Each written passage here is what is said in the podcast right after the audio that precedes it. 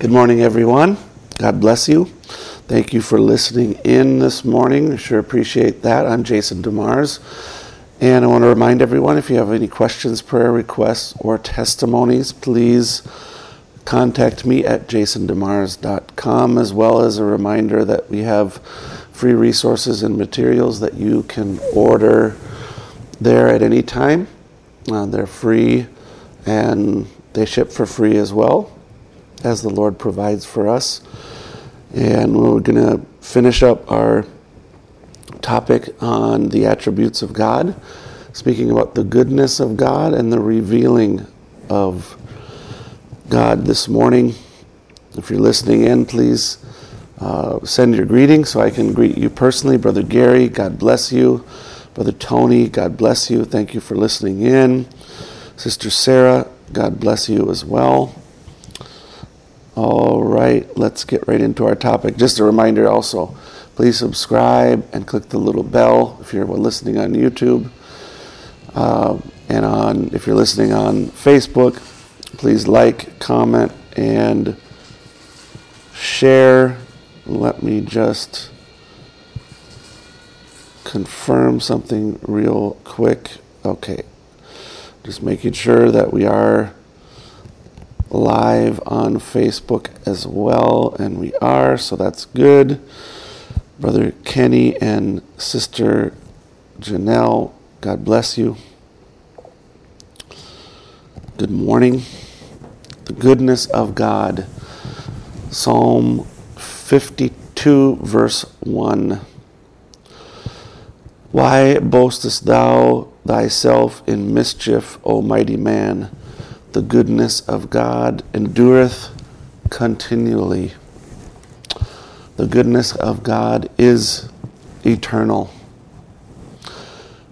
Romans 2, verse 4. Or despisest thou the riches of his goodness and forbearance and long sufferings, which is, which is patience? not knowing that the goodness of God leadeth thee to repentance. So it is the goodness of God that looks at a man and says, You are, excuse me, you're a sinner and you need to repent from your sins. So God's goodness goes into action, leading that person to repentance. And I want, I want you to understand, um, Sister Jay, God bless you. Brother Aaron, God bless you. Thank you both for listening in. Just want to comment on this that sometimes we think you know, the Holy Spirit is only working with the elect. And there's a sense where that's true, but you have to remember that God offers salvation to all. He offers an opportunity to repent to all. In the very beginning, Cain, the serpent seed, he comes personally to Cain to offer a sin offering to him, to offer repentance to him. But Cain rejects it. The Bible says in uh, Genesis 6 that my spirit will not always strive with man, seeing that he is also is flesh. So the Holy Spirit will strive with people. And the goodness of God will even lead them to repentance. But that does not mean that people will repent. That does not pe- mean that people will respond to the gospel and the Spirit of God working upon them. Only ones that respond are the elect. But God deals with deals with many, many, many, many. Many are called, but few are chosen, according to the scripture. And here it says it's possible to despise the goodness and forbearance and patience of God. So God's goodness, forbearance, and patience can be there striving with a person, but his spirit will not always strive with man. Exodus 33:19 and he said, "I will make all my goodness pass before thee, and I will proclaim the name of the Lord before thee, and will be gracious to whom I will be gracious, and will show mercy on whom I will show mercy." The goodness of God refers to the perfection of his nature. In this case, this scripture that we just read, I'll make all my goodness pass before thee, that's speaking of the glory of God.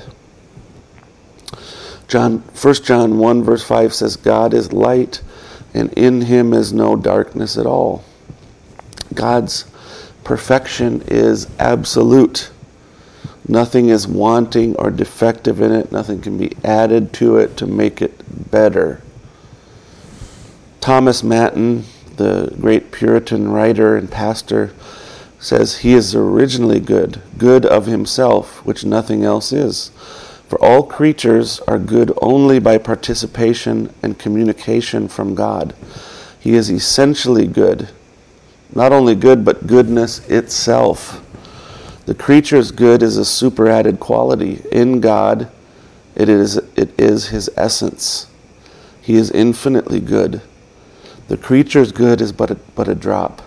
But in God, there is an infinite ocean or gathering together of good.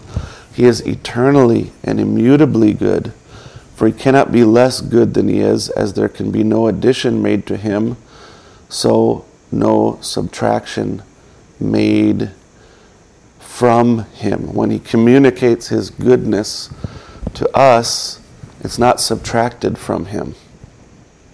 It always stays the same in Him. Genesis 1:31 says, And God saw everything that He had made, and behold, it was very good. And the evening and the morning were the sixth day. Psalm 119, verse 68 Thou art good and doest good. Teach me thy statutes. So, Everything was very good when God, after God created it. Why? Because it came from Him. He is good. He made it good. He is the sum of all goodness, and what He does is good. The goodness of the creation comes from the goodness of the Creator. Think about this the way God created our bodies the bodies of animals and how he provides food for his creation and the various type of food, how, how he grows them, makes the right amount of vitamins and minerals in them to give his creatures strength. The way he designed the fish, the beasts, the birds, and the bugs to work together, all together in an ecosystem. It's, it's incredible. He gives us sleep to refresh our bodies. He gives us eyelids and eyebrows to protect our eyes. The way He designs our skin to protect um, the internal parts of our bodies, the, the, our rib cage to protect our vital organs. All of these things are a reflection of the goodness of God. Psalms 136, verse 25 who giveth food to all flesh, for his mercy endureth forever. God provides for our bodily needs, and this is the goodness of God. The goodness of God is also seen in the fact that when man sinned and God correctly brought suffering and death into the world, Yet, even so, God made a way for man to be redeemed, and He continued to provide good things for man, for his body, mind, and soul. Now, think about it. Think about this. Would God be good if He didn't punish those that despise and walk over His goodness, mercy, and patience? It would be a, a bad reflection upon God's goodness if He did not punish the wicked. The goodness of God appears in its highest form when God sent his Son into the world in the likeness of sinful flesh to become a propitiation for our sins. Psalm 107, verse 8 says, Oh, that men would praise the Lord for his goodness and for his wonderful works to the children of men. God's goodness is constant, God's goodness is abundant. We experience it continually and daily. In fact, people that despise it, that are atheists, that hate God, that are pagans, that go against the Word of God, God still extends His goodness to them. They take it for granted. Even we often, as born again believers, take it for granted. And we only see it, well, it's a course of nature or something to that effect. No, it is God's goodness built in to our provision and blessing and help and strength. Romans 2, verse 4 says, Do you despise the riches of his goodness? His goodness is despised when it's not used as a means to lead us to repentance and to worship of him. Instead, people use God's goodness to harden their heart, hearts into this presumptive idea that God overlooks their sin. Nahum 1 verse 7 says, The Lord is good, a stronghold in the day of trouble, and he knoweth them that trust in him. God is good. He is his nature is perfect and he provides the things that we have need of whether we deserve them or not. The next portion of this topic I want to speak about um, you would call this the contemplation of God or the meditation of God or even better yet the revealing of God and this revealing of God to us personally is eternal. Now, I don't want you to think of that as, well, we only can know a little bit now, and when we get into, when we get to heaven, we'll know more, we'll know what we need to know. I don't believe that's the case. We we can know God according to Scripture and revelation of Scripture. The message brings us a vast amount of material that unfolds God to us, and we need to be studying about God, meditating about God, looking at the doctrine of the Godhead, for example not just as a cold study, but as something we meditate on. When I first came to the message, I remember it being in, in college and uh, walking around the campus that I lived on, college campus, and just almost preaching to myself, really preaching to myself, re- revisiting quotes and the truth of the Godhead, and praying and worshiping in order to know Him more. And I believe this is an important thing. It's knowing about the Godhead, knowing about God's nature, knowing about God's attributes, studying these things and thinking on them, meditating on them, contemplating on Him. The worst thing that we have in our world today that stops us from thinking, meditating, meditative prayer, upon the subject of God is this it's always annoying us, always bothering us. Shut your notifications off. Leave on your phone and your text, but don't don't let the dopamine hits that come from your phone destroy your ability to contemplate God because he wants to reveal himself to us Don't let those things destroy that for you. It, it's a struggle for me, it's a struggle for all of us. Job 11, 7 through 9. Um, seems strange after what I just said, but I want you to understand something. Canst thou by searching find out God? Canst thou find out the Almighty unto perfection? It's high as heaven. What canst thou do? It's deeper than hell. What, can, what canst thou know? The measure thereof is longer than the earth and broader than the sea. So we start from this point is that God is an incomprehensible being. We've studied his attributes.